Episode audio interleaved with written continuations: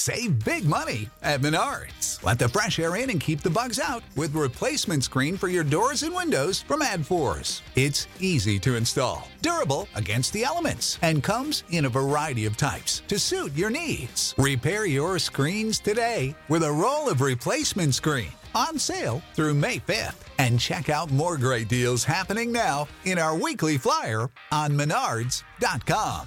Save Hi everyone, Sandman here. Today's video is brought to you by donation from Craig. He wants me to talk about something I mentioned a while back with regards to my ability to shut off my own sexuality and sex drive. When I was in my late teens and early 20s, I was a religious guy. I used to go to church every week, and I was a very spiritual person. At that time, it was essentially a crutch in my life, something to help me deal with the pain of not being understood by other people and my family. My family never pushed me into my faith, and it was something that I did of my own free will.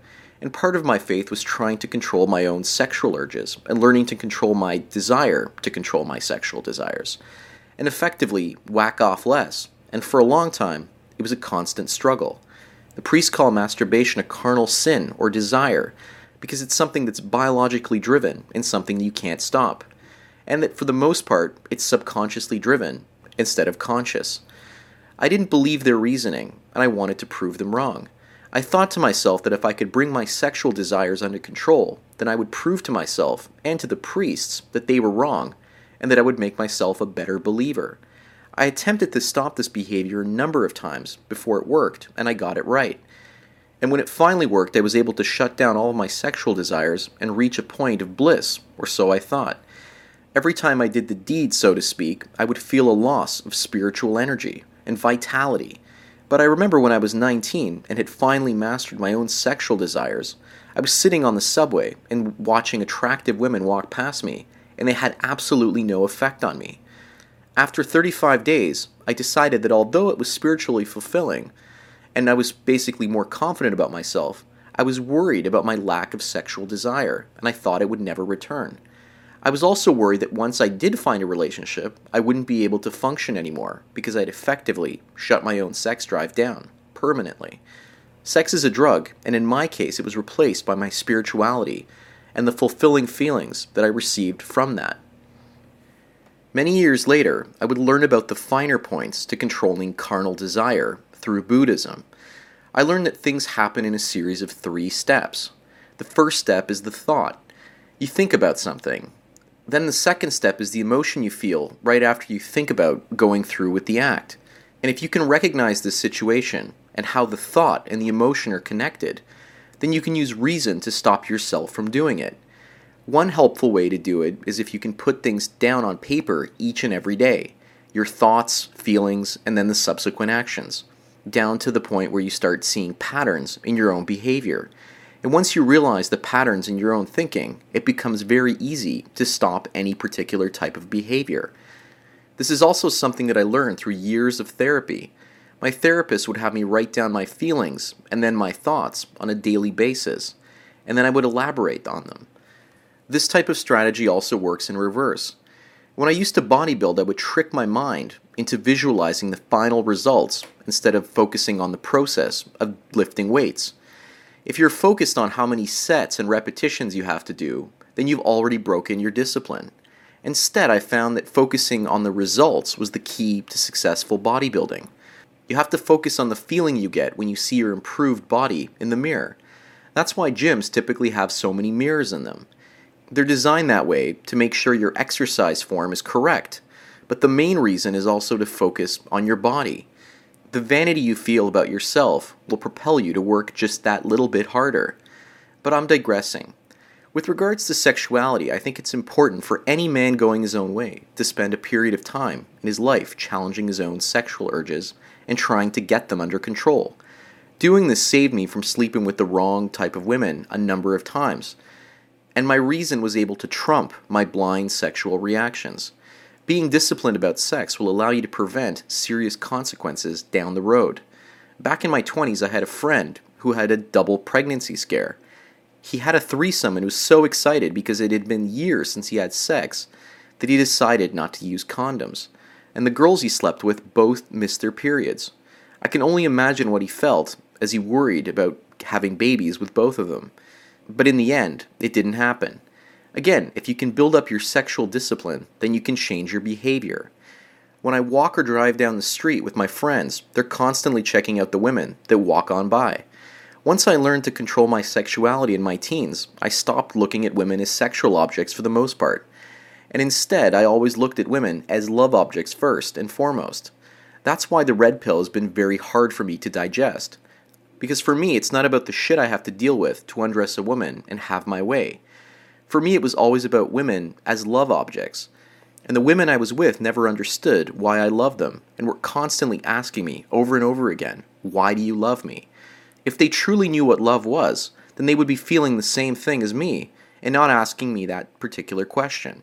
So after my last relationship, I decided to treat love with the same discipline that I had already put my sexual excitement under. I don't think about love, and therefore I don't feel that particular emotion, and I feel other emotions instead. I essentially eliminate the trigger that causes me pain and unhappiness. I also find out that when I do a lot of traveling, my sex drive typically shuts down completely because I receive other forms of pleasure by taking pictures and exploring places that I've never seen before. I guess the only thing I would tell everyone about the possibility of shutting down your sex drive is once you've done it, you need to ask yourself, what then? Once you've got it under control, then you start to fear that it might never return, and that's a long shadow over your consciousness. I also found that if you can shut it down for about three to five days, then at about the fifth day, you're essentially home free. Try not to masturbate for five days and see what happens. Focus on getting to five days, and then 10, then 20. It is possible, after 10 days, if you still have self control, then consider yourself to have a complete control and mastery of your sexuality for the most part. But the real test in my mind is if you go out with your friends and they notice the hot chicks and you don't. This last weekend, I was wandering through part of town taking pictures of female hipsters. And I did a random experiment where I would walk up to a random girl on the street and take her picture. And then it dawned on me when women get attention from others, that's essentially the female orgasm. I used to think that females got pleasure by shopping and the thrill of making the purchase, but I think I was wrong. It's the feeling a woman gets when she's looked at and admired by others. So I would wander the streets and walk up to strange women and say smile and take their pictures. I wouldn't even ask them for permission, I would just do it. Some would smile and pose, while others would just walk away, smiling as well. The attention that I was giving them was something they were receiving pleasure from. And that only makes sense since most men derive pleasure from looking at random women on the street. So if you're dating a woman and she doesn't want you looking at other women, it's probably because she wants all the pleasure for herself. She wants to feel like she's the only one being looked at by you and the only one getting an ego boost. But you'll notice the double standard. It's still okay for a strange guy to look at her because, again, she's the one receiving the pleasure. And if another guy looks at your girlfriend and you call him out on that, your girlfriend would most likely come to that strange guy's rescue saying things like, It's okay, he's not doing anything wrong. Women know that they're being watched, and they love it. If you don't look at them, then you're depriving them of a form of love that they understand.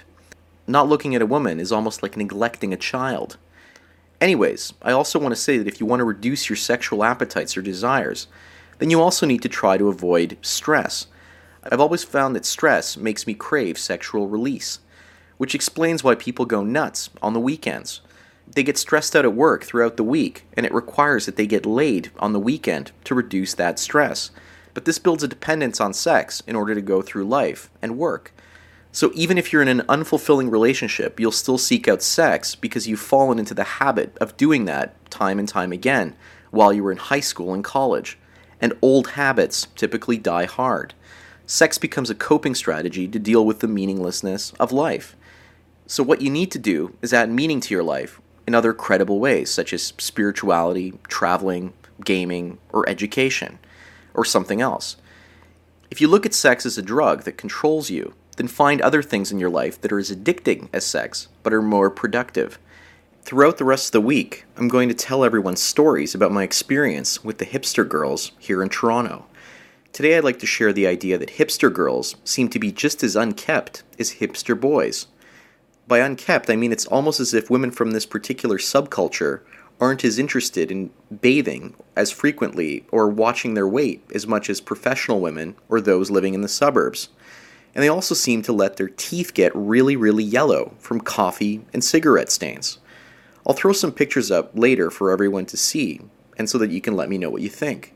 But at the same time, these women puzzle me because they all seem to be about really high quality fashion and sunglasses.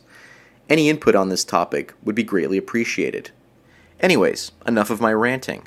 Thanks again to Craig for your donation, and thanks to everyone for taking your daily dose of red pills. Enjoy the rest of your day, and cheers.